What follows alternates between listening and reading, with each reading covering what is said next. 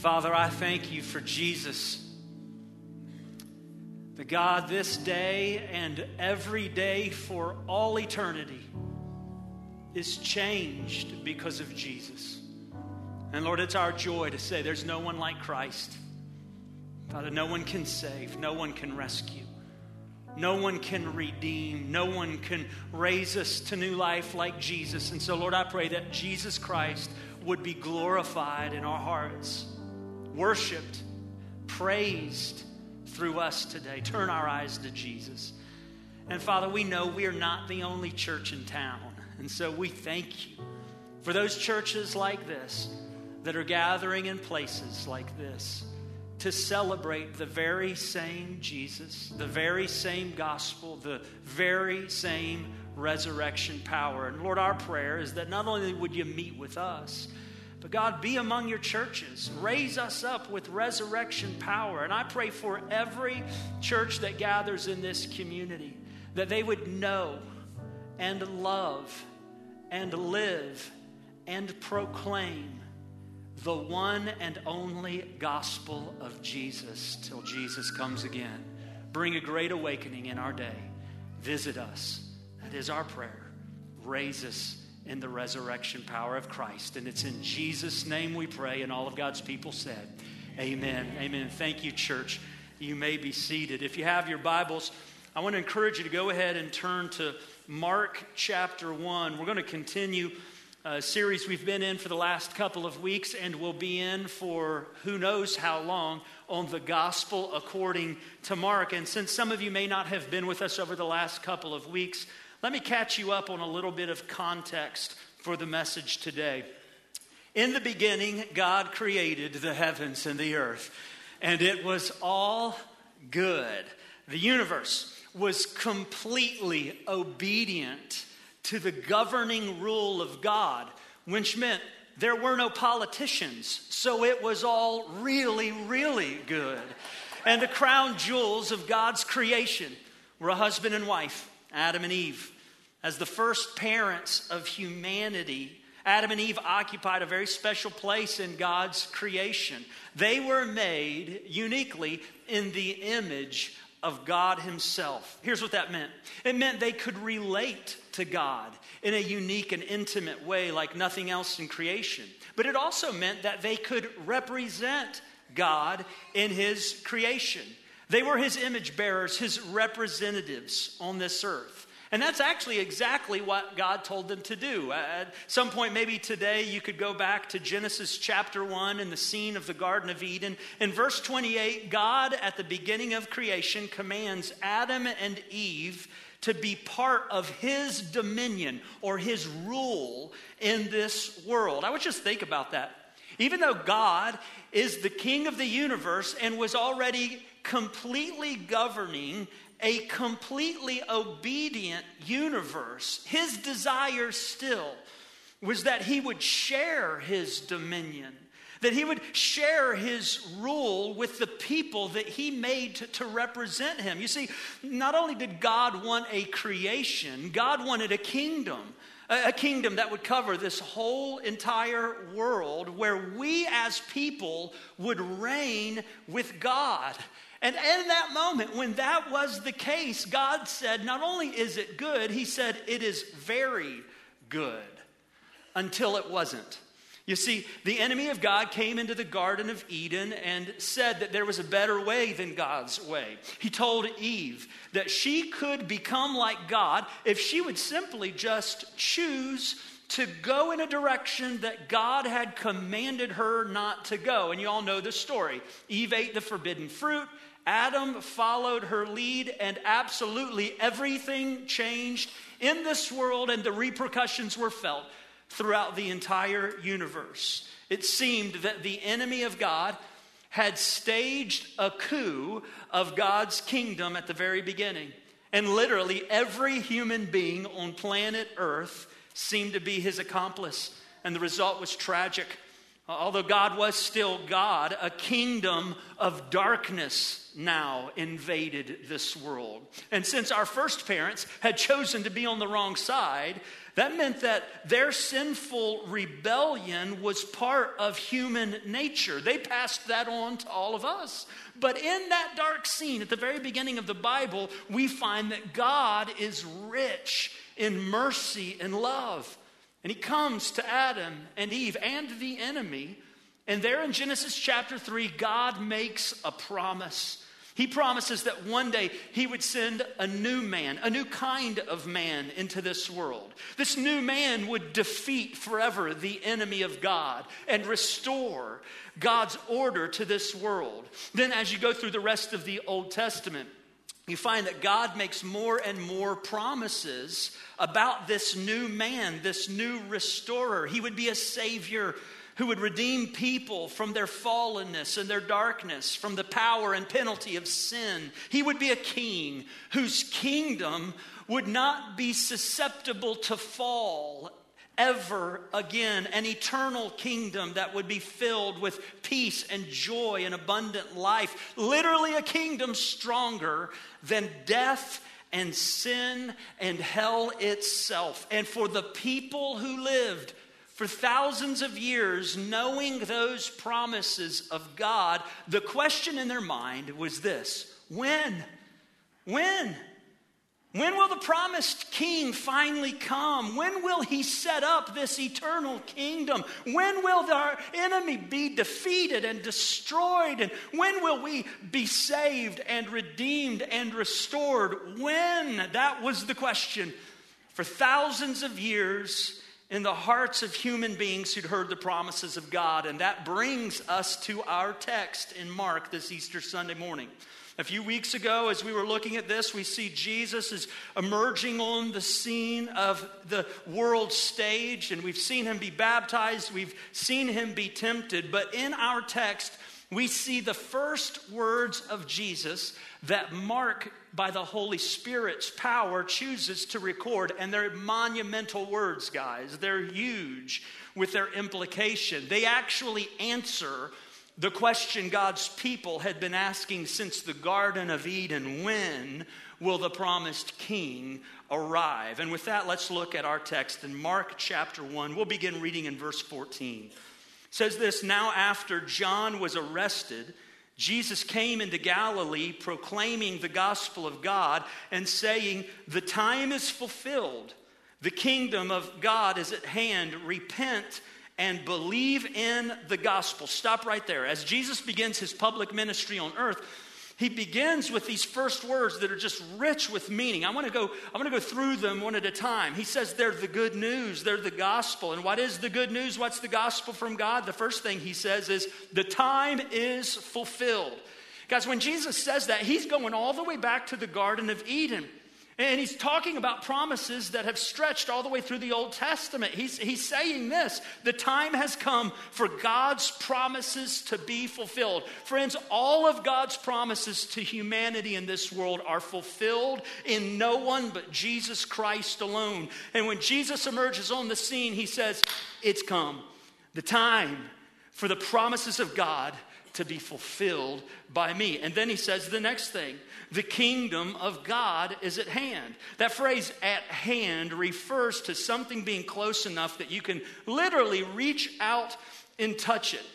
You know, in our house, we have a. Uh, we have a deep mystery of the universe we encounter on a regular basis in our home. Maybe you can identify with it. Um, every time we go to watch television, no one can find the remote control. I don't know how it happens. We don't even have buttons on our TV. So the last time it was watched, in order to turn it off, you had to have the remote at that time. But then we come back around to try and turn it off. Nobody can find the remote. We have, we have remote control fairies that show up at our house. It's actually kind of scary if you think about it. But we, we can't keep our hands on this blasted remote. But we do have a hint.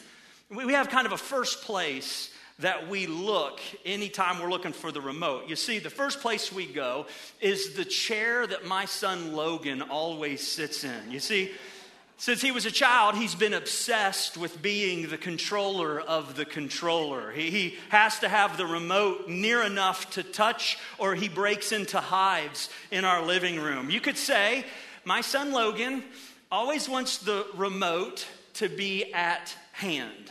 He wants it close enough that he can touch it. And that's the concept that Jesus has in mind when he says that phrase, the kingdom of God is that close. As he begins this earthly ministry, his message, his good news to people is this the time has come, the kingdom of God is close enough that you can reach right out and touch it. Uh, that begs the question how, how can Jesus say the kingdom of God's close enough you can literally touch it. Well, this last Tuesday evening, I was part of a, an awesome Bible study that's part of our, our, our church family, and I asked that question How could Jesus say the kingdom of God is close enough to touch? And there's one guy who might be a future Bible scholar that was there in that group, and he said this because the king is standing right in front of their noses. And I love that. That's exactly right. Here's what Jesus is saying He's saying the kingdom of God had come to earth because he is the king who is God in the flesh.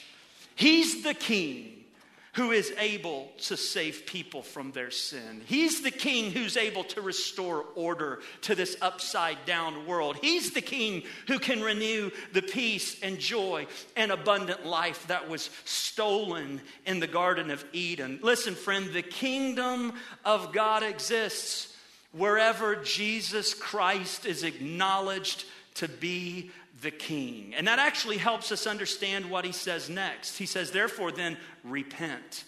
That word repent simply means to have a change of mind that leads to a change of direction.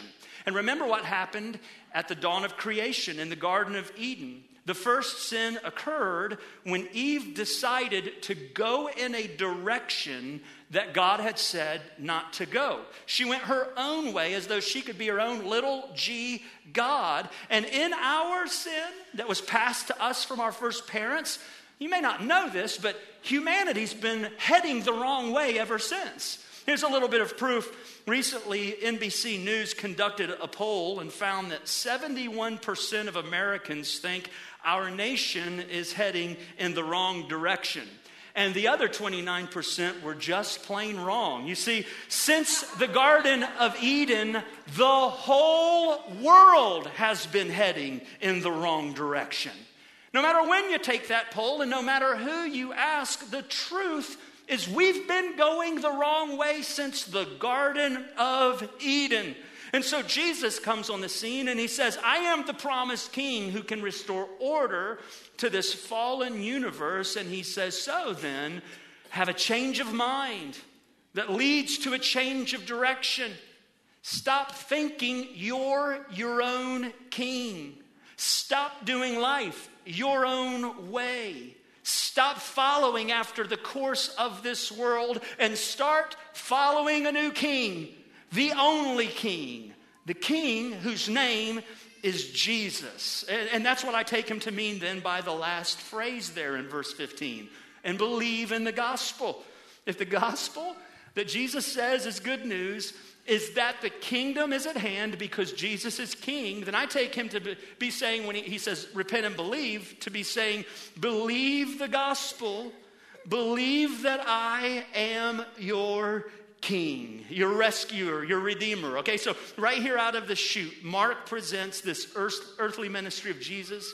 He, he brings us Christ's message that he's the king of God's kingdom and that he's calling the whole world, including you and me, to believe that he's king and then live like he's king. Have a change of mind that leads to a change of direction. And then, with that in mind, it really makes sense what Mark does next by the power of the Holy Spirit. He begins to tell some stories about the authority of King Jesus. Let me show you what I mean. Look at verse 16. It says, Passing alongside the Sea of Galilee, he, Jesus, saw Simon and Andrew, the brother of Simon, casting a net into the sea, for they were fishermen. And Jesus said to them, Follow me, and I will make you become fishers of men. And immediately they left their nets and followed him. And going on a little farther, he saw James, the son of Zebedee, and John, his brother, who were in their boat mending the nets. And immediately he called them, and they left their father Zebedee in the boat with the hired servants and followed him. Stop right there. As Jesus begins his kingdom mission, as he's declaring to the world, have a change of mind, have a change of direction, live as though I'm your king, you find now he walks by the Sea of Galilee. He spots two brothers, Simon, whom we know is Peter, and his brother Andrew. And I love how the Holy Spirit leads Mark to record this account. It's just simple, it's straightforward. He actually leaves out all of the details that are part of Luke's gospel, and he just has Jesus approaching these men on this seashore, simply saying, Hey guys, follow me. Walks a little further down, sees a couple other brothers, James and John. Hey guys, follow me. Do you notice what he doesn't do? He doesn't draw them a map and say, Here are all the places that we'll be going. Do you want to follow me? He doesn't spell out for them everything that's going to happen. He doesn't write up an offer sheet that has a compensation package with some fringe benefits. Hey guys, I'll multiply all your fish sandwiches from here on out for free. Just follow me. He doesn't do that, does he? He just comes right up to them and commands them follow me. Drop what you're doing and follow me. And what do they do? They drop what they're doing. They drop their nets. They leave their family of origin. They uproot every significant thing about their lives and they follow Jesus. What's Mark telling us about the authority of Jesus? Well, the first thing he's telling us is this Jesus has authority over our entire lives. Guys, when Jesus calls us to repent and believe that He is King, He's calling us to live like He has absolute authority over all of our lives. He means that we would surrender our will to His that we go where He tells us to go. We would do what He tells us to do. Guys, to repent and believe that Jesus is King means you do marriage and parenting and school and citizenship the way Jesus says you should because you believe Jesus is your King and has the right to tell you how to live. It means your college your career, your family, your money, your sexuality, your free time, your hobbies, your political views, your thought life, your priorities. Need I go on? Your entire life is laid down before Jesus and say, Jesus, you're my king. I live like you have authority over me. And friends, it's a good reminder on this Easter Sunday that that's the defining difference between biblical, true Christianity and the American cultural Christianity many of us have grown up knowing. You see, in our nation, there are many people who consider themselves to be Christians so long as they have a favorable view of Jesus. They think being a Christian simply means that you acknowledge that Jesus was a great teacher, maybe the greatest teacher. That he was a great example, maybe the greatest example. That he was a great leader, maybe the greatest leader. And friends, simply put, Jesus is absolutely the greatest teacher and example and leader in all of human history. But can I tell you something? Jesus is more than that. Jesus Christ is God in the flesh. He's the king of heaven and earth, and your and my life. And his call to us this morning is clear. Have a change of mind that leads to a change of direction that starts when you bow your life down as your king, your Lord, relinquishing your whole life to him. Let me just put that another way for us. We have no reason to believe that we are a follower of Jesus if we aren't following Jesus as our King. So let me ask you what needs to change about your life for you to have a change of mind that leads to a change of direction so that you would live today, tomorrow, and until Jesus comes again like he has the authority to tell you how to live.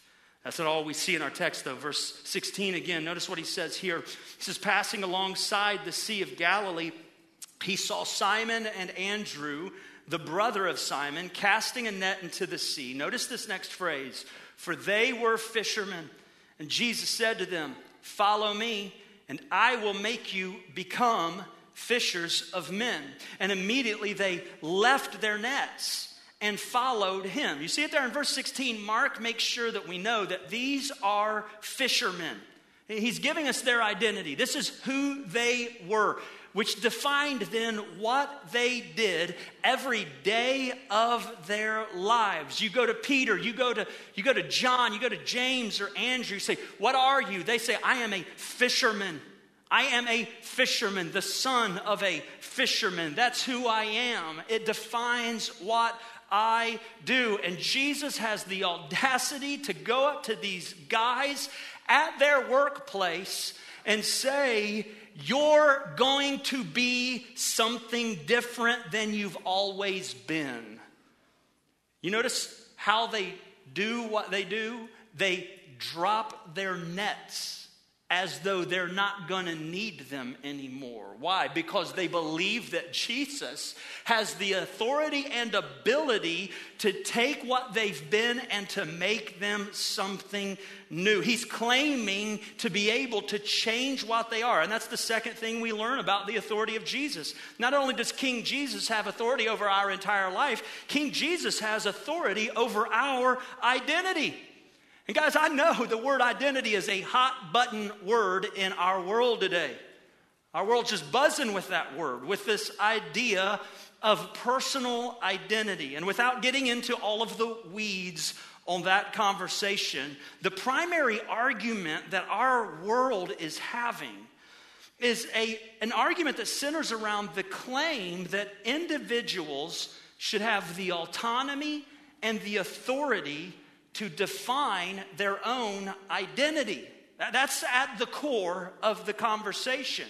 And I hope you notice that when Jesus steps on the stage of this world, he comes to his first disciples, and in his initial words to them, he tells them up front that there's only one person who has the authority and autonomy to choose their identity, and his name is Jesus. In other words, Jesus says, You are what I will make you to be.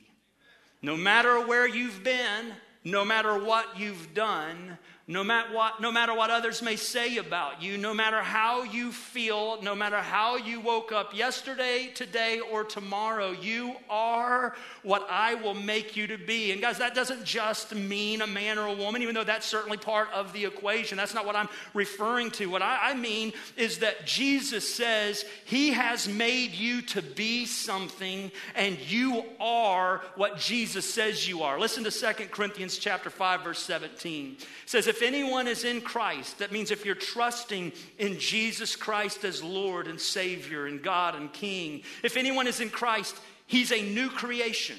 The old has passed away. Behold, the new has come. Friend, when you bow before Jesus as King, there's good news. You become a brand new creation. What was broken at the fall, at the first creation, now receives a recreation in Jesus. And you are now who Jesus says you are. And that begs the question who does Jesus say we are when we trust in Him? I'm glad you asked. I'll tell you. He says that you're a citizen of God's kingdom. And that means then that your primary identity is not as an American or a Democrat or a Republican, it's as a citizen of heaven itself.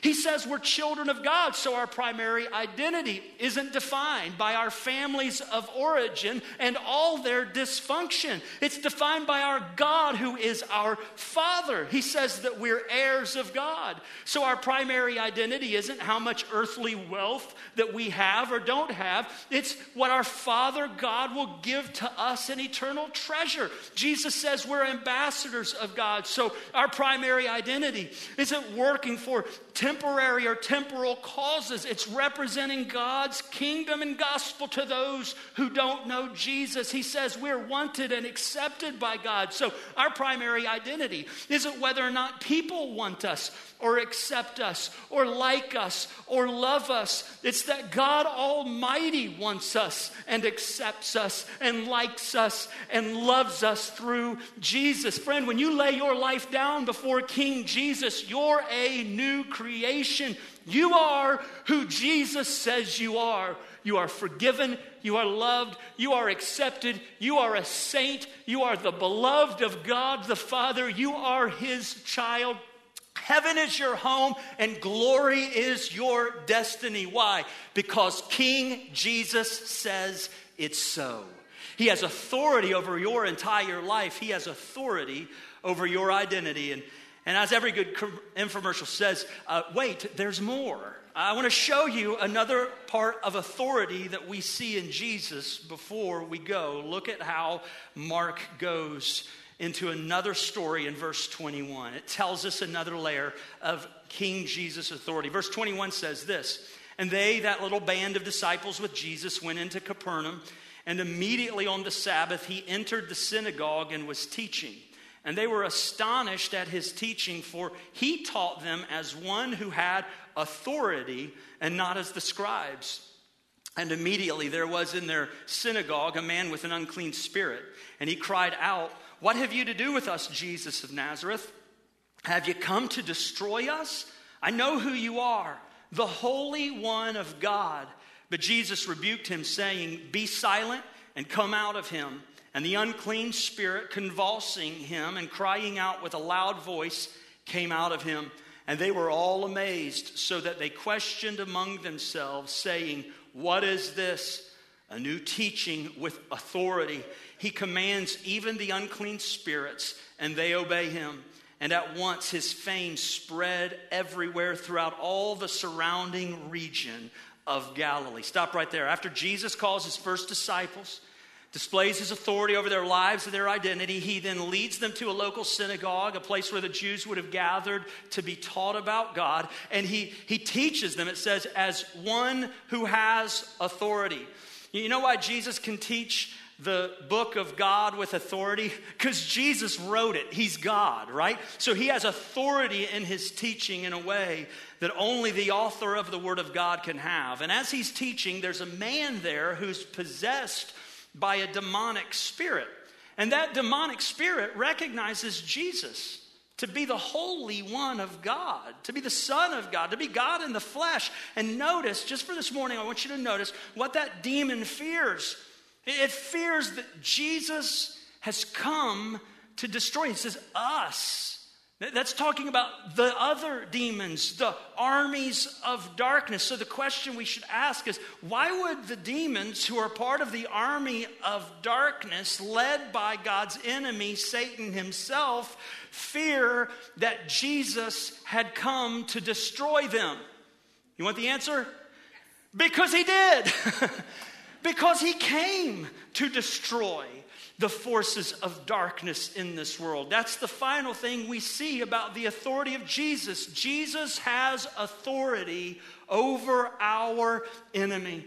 Friend, Jesus came to this earth to defeat the power of Satan and of hell of sin, of death itself. And at the cross of Christ, not only was Jesus giving himself as a sacrifice to pay for our sin, he was also fighting against the powers of hell and the captain of hell's host, Satan himself. And for a moment, it looked like the enemy had won the day. There at the cross, King Jesus, the God of heaven and earth, died under the weight of our sin and was laid in a borrowed tomb. And on the darkest day in the history of this world, the creator of heaven and earth was lifeless in a tomb. And it appeared that the enemy who had slithered into the garden at the dawn of creation would be victorious at the end of the world's darkest day or so it appeared. but up from the grave. He arose with a mighty triumph o'er his foes. He arose the victor from the dark domain, and he lives forever with his saints to reign. He arose, he arose. Hallelujah! Christ arose and is alive and well today because King Jesus has authority over the powers of hell, over Satan, over the armies of darkness, over death, over the grave, over a world gone mad, turned upside down. And when he calls us to repent, and have a change of mind, what he's calling us to do is to live like we believe that he is stronger than the enemy of our soul. You know what that means for you today? It means you don't have to live in fear in this world gone crazy. You don't have to live in anxiety about the darkness of this age. You don't have to cower in defeat. You don't have to dread even death itself. You know why? The enemy is defeated.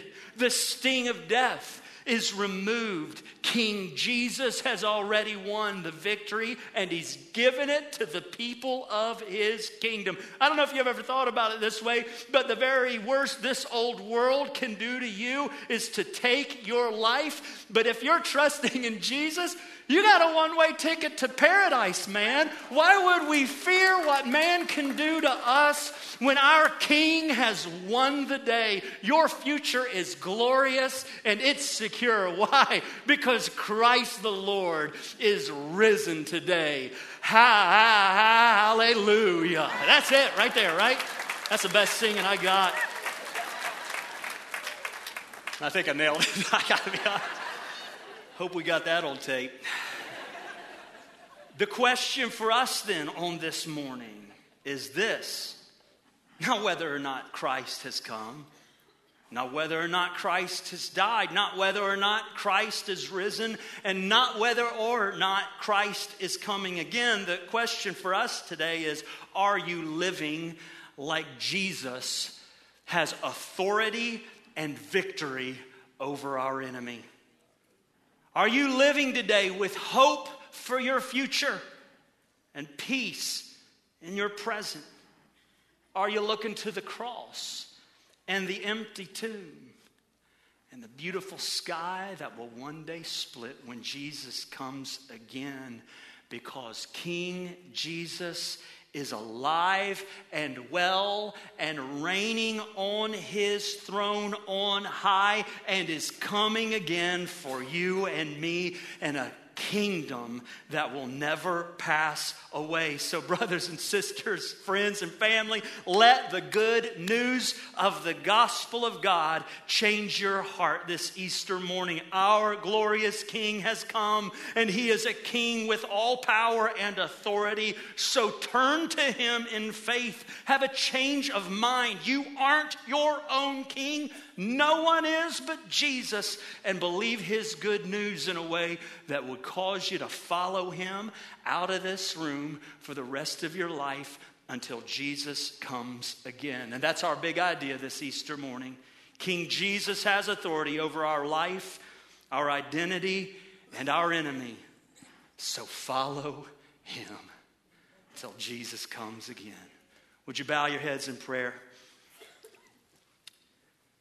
As we close this time of study, I want to just begin by asking you Have you ever placed your faith and trust in Jesus Christ as your personal Lord and Savior? And if you've never had a change of heart about Jesus, where you've seen him as more than a great teacher, more than a good example, the greatest leader. You, you've actually seen him as Lord and Savior, your personal King. If that's never occurred in your heart right now, would you call on Jesus to save you? Just in prayer, quietly between you and God, would you acknowledge that you've sinned against God and you can't make yourself right? Pray a prayer something like this Jesus, I believe you lived the life I have failed to live, a perfect life. Jesus, I believe. You died the death I deserved to die as the payment for my sin. And Jesus, I believe that you rose again and will raise me up to a brand new life by your power. Jesus, you're my King. Give me strength to follow you. If you pray that prayer of faith, it's not the words of the prayer, but the faith in Christ that saves our soul. Praise Jesus for saving you. And some of you would say, I am trusting in Jesus. The question is Is there a place in your life where King Jesus is calling you to follow him and you have yet to take that step? Would you ask Jesus for power right now? For humble faith to obey him? That your life would reflect that you have a king and it isn't you, it's Jesus. Father, we praise you for Christ. And Lord, on this resurrection morning, it is good for us to be reminded that our great King Jesus has authority over all things in heaven and earth. But Lord, I pray you would spare us from the self deceit and blindness that would acknowledge that truth but live as though we are our own kings. God, help us, I pray, to bow before Jesus and in humble faith and obedience follow him, not by our own strength, but by his resurrection power at work in us through your Spirit. Lord, we thank you that Jesus, as our King, has authority over our entire life, over our entire identity, and over the entire forces of darkness in this world. And may we follow him till he comes again or calls us home. We pray this all in Jesus' name. Amen. Some of you may want to talk or pray with a pastor or prayer partner about your relationship with Jesus. We're going to sing a final song, and at the end of that song, our pastors, our prayer partners will be down front. Do not leave this place today until you are sure that Jesus is your Savior and heaven is your home, and that your heart is fully following after Him. But right now, would you join me in standing? Let's lift our voices in a final song of praise to our King, whose name is Jesus. See him there, the great I am, a crown of thorns upon his head, the Father's heart displayed for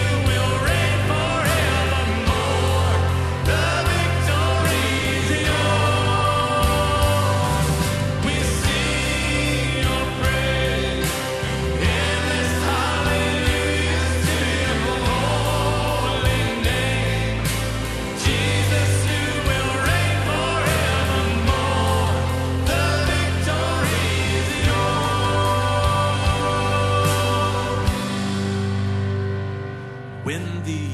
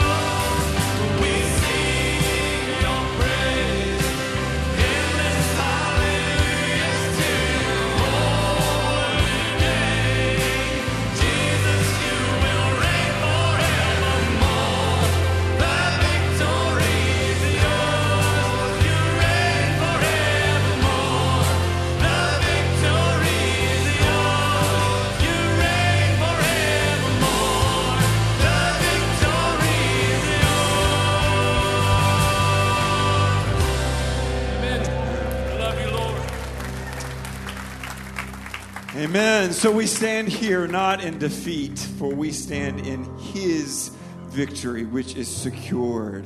And that redemption story that was written long ago is still as effective and as real today. Why? Because His redemption story is written on your life and your life and in my life. So let's let that story be known. Let's let that story be heard. Let's not keep that story silent within our lives, but let His name be the only name that we proclaim. Let His life be the only life that we follow so this world could see a light that they've never seen before. That they would hear a word that they need to hear, and that they would be experience a hope that we know. Amen. Amen. We are so glad that you're here. If you're visiting with us, please come down at the end. I want to invite our pastors and our prayer partners to come down now as um, we just want to meet you. So you can bring down that registration card if you would like to. And just a reminder next Sunday is a, yet another Sunday that we love is Hello, My Name Is. So be ready. Next Sunday morning, when you come in, you're going to get a name tag. Everybody gets a name tag, and you finally get to know the name of the person that has sat beside you every single week. It is a great, great day. Let's go before the Lord. Lord Jesus, thank you so much for giving us a moment that we can come before you. And Lord, we thank you that we don't have to wait a year for Resurrection Sunday. Lord, we thank you that it's not just one time a, a year and it's not even one time a week. But Lord, every day is Resurrection Day because your life is real and it's strong and it's mighty and it is everlasting. And right now, as you sit at the right hand of the Father, the resurrected King, Lord, we say thank you for writing that testimony of our lives. And may your testimony, may your name be the only name that others see and hear. We love you in Jesus' name. Amen. Be blessed.